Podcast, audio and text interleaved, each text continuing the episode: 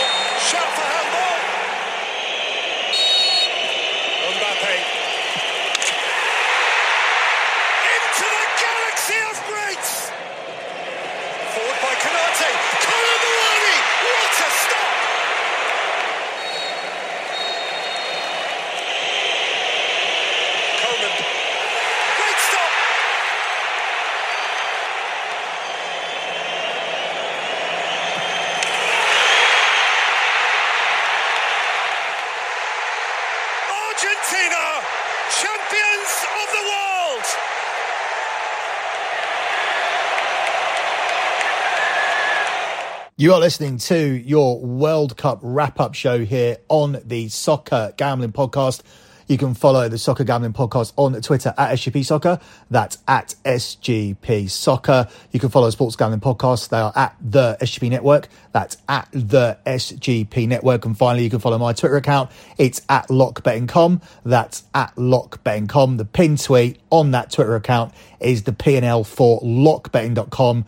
It currently shows the month of November, which was the 114th month in a row of transparent track profit. Now, before we move on to wrapping up this World Cup, we started the top of the show with some audio playing back what happened in the World Cup final, probably the greatest World Cup final of all time. Not probably, it was the greatest World Cup final of all time. But before I start, I have to insert this additional audio clip. It is the reaction of Argentina commentator Andreas Cantor reacting to the winning penalty for Argentina. Have a listen to this. Va Montiel. Montiel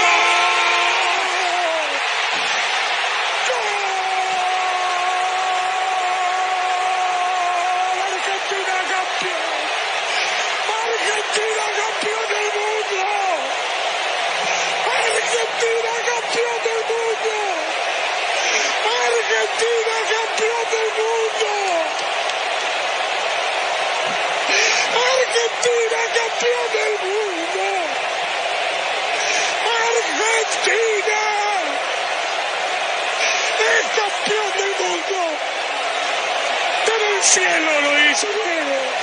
lo hizo Cuchufo, lo hizo el Tata, lo hizo Luque, lo hicieron ustedes jugadores que se ganaron el cielo.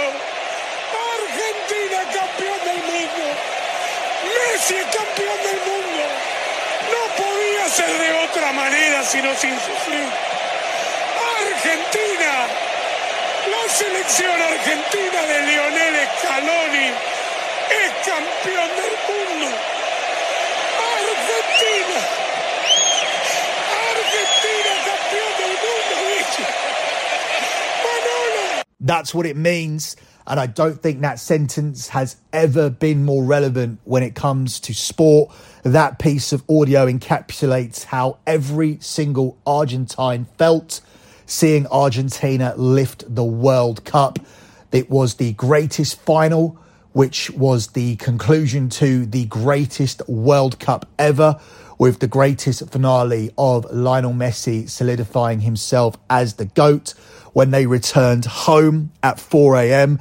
Millions of Argentinians lined the streets of Buenos Aires to welcome them, and they stayed there for 48 hours as the bus parade began. And we saw some real craziness. We even saw men jumping off bridges trying to land in the Argentina team bus. Absolute insanity. But again, that's what it means. It meant a lot to football fans across the world. As I said, the greatest World Cup ever was given the best World Cup final, unless you are a Frenchman or somebody that backed France to win the competition. You would have loved that moment, or of course, unless you are an avid Ronaldo fan. Here on the Soccer Gambling Podcast, we probably enjoyed it more than most because from the very beginning, we were on the right side. We backed Argentina to win this World Cup at the price of plus 600. And whilst it looked a little bit dicey at the start with them starting with a defeat against Saudi Arabia, which actually pushed the price from plus 600 to 10 to 1 plus 1000. They came through in the end, landing us a wonderful futures winner among other plays that we did put out on those futures shows. This cost me 300 bucks! Would you shut up about the car? Hey, and another thing, how do you know where I live? Let's just say we're related, Biff. And that being the case, I got a little present for you. Something that'll make you rich. You want to be rich, don't you? Oh, yeah, sure, right. That's rich. You're gonna make me rich? You see this book? This book tells the future. Tells the results of every major sports event till the end of the century. Football, baseball, horse races, boxing. The information in here is worth millions. And I'm giving it to you. Well, that's very nice. Thank you very much. Now, why don't you make like a tree and get out of here? It's leave, you idiot. Make like a tree and leave. You sound like a damn fool when you say it wrong. All right, then, leave and take your book with you. Don't you get it? You could make a fortune with this book. Let me show you.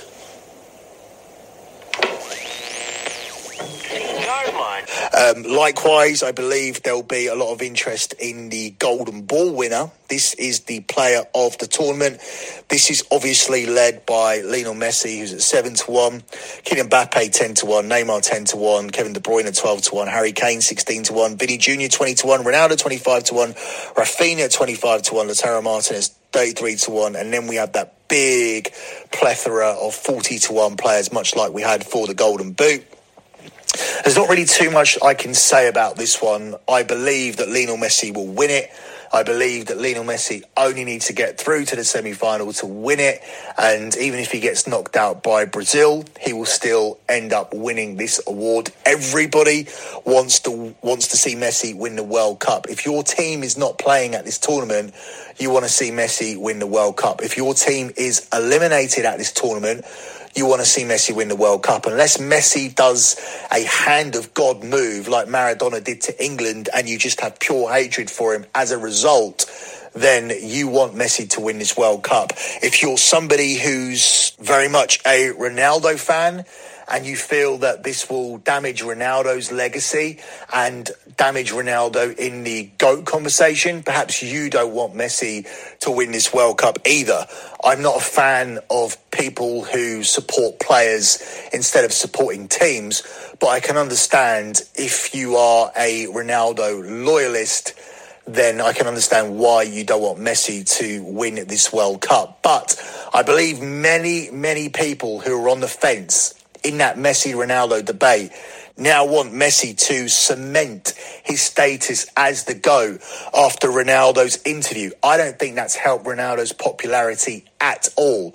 I think it shows a lack of self awareness. I'm going to talk about that over on BetMUFC. I'm going to do a whole episode reacting to that interview with Piers Morgan. But I believe anybody that was on the fence, whether you narrowly lean towards Ronaldo or narrowly lean towards Messi, I believe that a lot of people will be wanting Messi to edge ahead by winning this World Cup. And getting back to my point, just the wanting Messi to do well and then seeing Messi do well, whether it be actually winning the tournament or getting his team through to a semi final, I believe will be enough because Argentina don't get through to that semi final unless Messi is playing well, whether that be through creating assists or whether it be by scoring goals.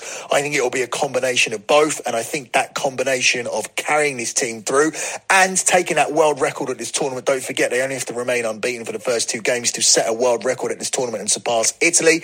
I believe that will be enough for Messi to win it. So I would have him here as a shorter favourite. Obviously, the um, the, the, big threat comes from someone like Kylian Mbappe leading his team to another World Cup, scoring four or five goals, creating goals, being the key man in his team's World Cup victory. Something like that could obviously change things. Same said, same could be said for Neymar. Same could be said for a load of players on this list. Obviously, the danger of the dangers are obvious. A player leading his team to the World Cup, like um, a Diego Maradona-like performance from 1986, will lead you to this golden Golden Ball award. But um, other than that, I do like Lionel Messi, and I do believe that he should be shorter at shorter than seven to one. So I do believe there is value here in taking the favourite in this market. Wait a minute, wait a minute, Doc. Uh, are you telling me that you built a time machine? Out of a DeLorean? Kylian Mbappe's next in the market. I think his chances have improved by the doubts over Karim Benzema. Karim Benzema's not going to play.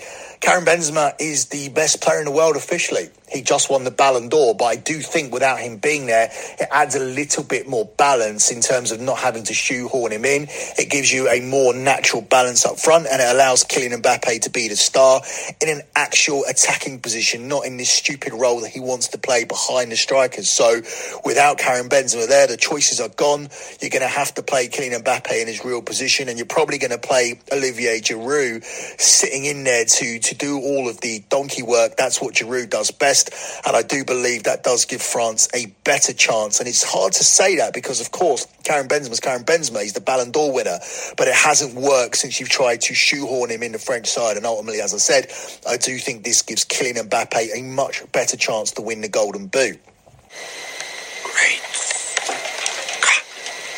Yes, great Scott indeed, because the audio there proves that not only was it the greatest World Cup of all time with the greatest World Cup final, but it also was coupled with one of the great capping performances of all time. Now, this isn't a plug for lock betting. This is actually a plug for the soccer gambling podcast because this was all free content. So I'm not asking you guys to pay for anything. All I'm asking is for you guys to leave a review because this wouldn't be possible if I wasn't allowed to do so many futures podcasts. If I wasn't allowed to do a podcast a day to extensively cover the World Cup. That happens because of Sean and Ryan who run the sports gambling podcast. So I don't want any kind of tips. I don't want any kind of subscriptions. All I want is your guys' reviews to show that you appreciate this free content that landed you a ton of money during this competition. Let's recap. The lock for this World Cup was Argentina to reach the semi final. That was a plus money lock that cashed at plus 150. My tip to win the tournament was Argentina. That won at plus 600, available at plus 1000 after the defeat against Saudi Arabia. My tip for the World Cup final was Argentina versus France. That cashed at plus 1 thousand. My tip for the Golden Boot winner was Kylian Mbappe. That cashed at plus 800. And my tip for the Golden Ball was Lionel Messi. That cashed at plus 700. That is a futures sweep for the main futures at this tournament. Every single one landed. They were all given out. All the leans were given out here on the Soccer Gambling Podcast for free.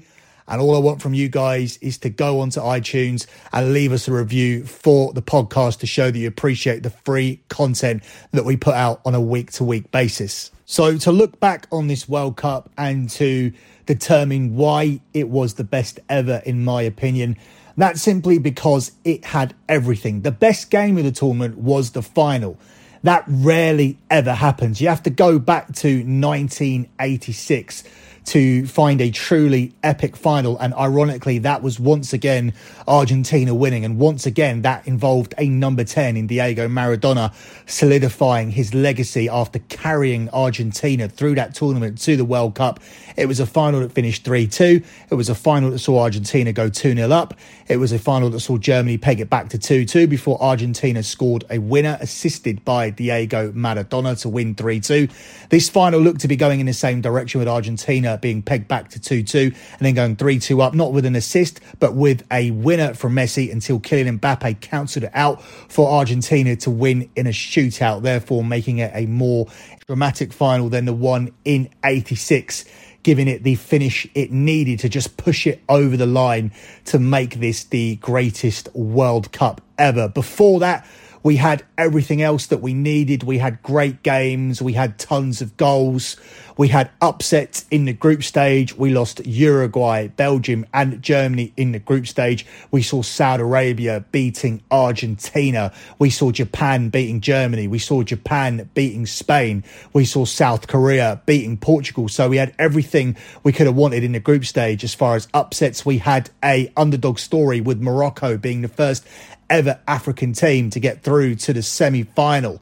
We had the winner that everybody wanted, other than their own country. We had the winner. We had the story of Argentina winning the World Cup and Lionel Messi solidifying himself as the GOAT. For those of you that don't know the history of Argentina, it really takes some kind of special person, some kind of special player to make people root for Argentina because notoriously this isn't a popular team that people want to root for. In fact, this team have often been cast in the role of the enemy, and that's how they liked it. They loved that in Italia 90. They loved being the enemy. Diego Maradona loved stirring up the Italians whilst he played his football in Napoli. So this is usually the role that Argentina are in. For them to be the complete baby faces here in this tournament really says a lot about Lionel Messi and the outcome that everybody wanted after their country was eliminated. I think I'm on the record as saying that I actually would have preferred Messi to lift the trophy rather than England winning. And that's a little bit down to the fact that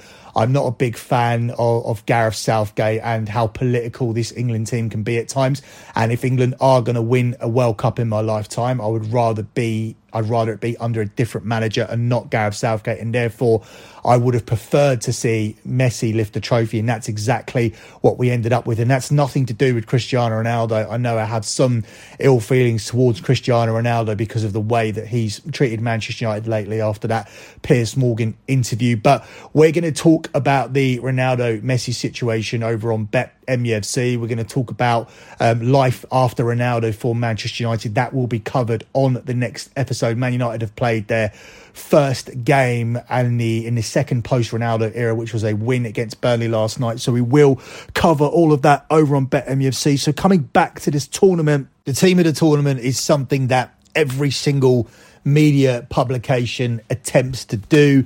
FIFA do their own one, and I guarantee you, if you go on Google and try to find the official FIFA team of the tournament, you will struggle to find it because you'll be inundated with all of these publications doing their own version of the team of the tournament. For me, I thought that a lot of them were pretty much the same. The ever present players that we saw were Martinez in goal of Argentina. We saw Hakimi and Theo Hernandez of France picked in the fullback positions. We saw Gvardiol of um, of Croatia picked as the centre back. The other centre back would vary, but most people went for Rafa Varane of France. I would agree since he came into the France back line after missing the first game, they looked a lot more solid. Everybody went with uh, Amrabat of uh, of Morocco. He emerged as one of the top young talents in the tournament. They also went with Fernandez. A lot of publications went for Griezmann. I went with Bellingham. I don't think Griezmann contributed enough in terms of goals being in that position. In fact, he didn't contribute any. He was heavily involved creatively, but I think in that position you should contribute with with more goals. I don't think in any way he had a bad tournament. I think Griezmann had a fantastic tournament, that in that position. But I just don't think he stood out as much as Jude Bellingham for me. I think Bellingham established himself as one of the top up and coming players. We already knew that about him, but he solidified that here at this tournament and he probably added about 20, 30 million pounds to his transfer valuation. And I felt like he should have picked Fernandez to the top young player of the tournament. I think Messi's an ever present. I think Mbappe's an ever present. Some people went for Giroud. Some people went for Alvarez. I've gone for Alvarez in my team. So my team is very, very similar to everyone else's. So there's no point really going through the teams picked by every independent publication. I've gone for Martinez, Hakimi, Varane, Gvardiol, um, Hernandez, Amrabat, Fernandez, uh, Bellingham, Messi, Mbappe, and Alvarez. Those that missed out, that would be my substitutes that featured in other people's teams. Romain Saïss, the centre back for Morocco, he battled on like a warrior despite seemingly injured for a lot of the tournament. He gave absolute warrior like performances. I almost included him for that alone, for the way that he battled on and why he was such a key player for Morocco. Otamendi played every single game for Argentina in a centre back position, and they ended up being the winners of the tournament. He's worth a mention. Acuna was another solid fullback.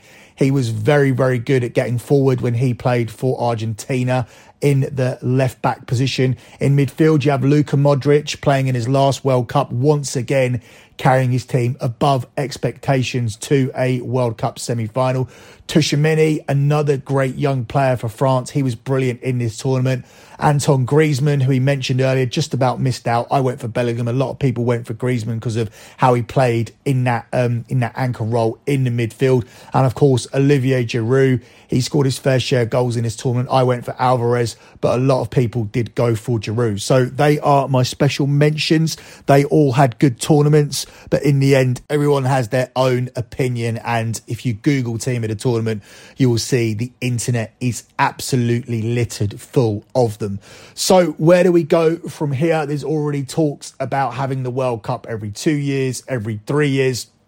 I'm not in agreement with that. I think it will mess up the entire football calendar. I think what's special about the World Cup is the fact that it's every four years and it does mean a lot more. Obviously, I'll get to see less in my lifetime. Obviously, it's less likely that I'll see England win it. But ultimately, I think that's what makes it so special. There's now talk of a Club World Cup as well, with club teams happening in 2025. There's talk of the World Cup, which is happening in USA, Canada, and Mexico, having a lot more teams. All of these things will come out in the media in the next uh, six to 12 months. But at the moment, let's in, just enjoy what we've just seen, which is a World Cup that was surrounded in controversy at the start. We could not get away from the narrative that the World Cup shouldn't be played here and there were human rights violations and the LGBT community weren't welcome. And we knew that going in, but we also knew that when we gave Qatar the World Cup. Yet when it started, we were banged over the head and banged over the head and banged over the head with it. You could not watch it game without being suffocated by this stuff at the start of the game by the pundits, at half time, at the end of the game by the pundits. Then guess what happened? The football took over, the moments took over, the upset started to creep in, the exciting games started to happen, and suddenly you didn't hear that noise anymore. All you heard is pundits talking about the football. Was there some of it still going on in the background? Yes. Did we come did we become immune to it? Yes, because as I said, the football took over. Had it not been the best World Cup ever, I think it could have been ruined by this. But in the end, we got exactly what we needed on the pitch, which stopped what we didn't want to hear off the pitch. And it became a lot more of a pleasant viewing and listening experience for everybody all round, especially you guys here on the Soccer Gambling podcast who are printing money throughout the tournament. So, where do we go from here? Well, we go back to the regular domestic season. The EPL will be back and we'll be back with an EPL preview show. We'll be looking at all of the futures markets and where they sit at the moment. We'll be doing the same when Serie A resumes on Scommessa Italia. As I mentioned on this show, there will be an edition of Bet MUFC looking at the future of Cristiano Ronaldo, looking at the Messi Ronaldo debate and asking whether that's been settled. I don't think there's much of a debate about that. I think the unanimous consensus is the fact that Ronaldo and Messi has been settled and Messi will be ranked higher in history. Messi will be seen as the GOAT by this generation. Obviously, a previous generation will argue for Maradona and even for Pele.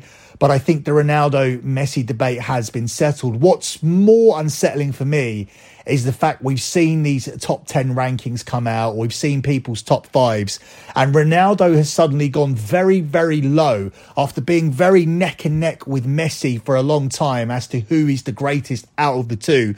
Suddenly, in people's eyes, Ronaldo is nowhere near Messi, and I think that's a little bit unfair.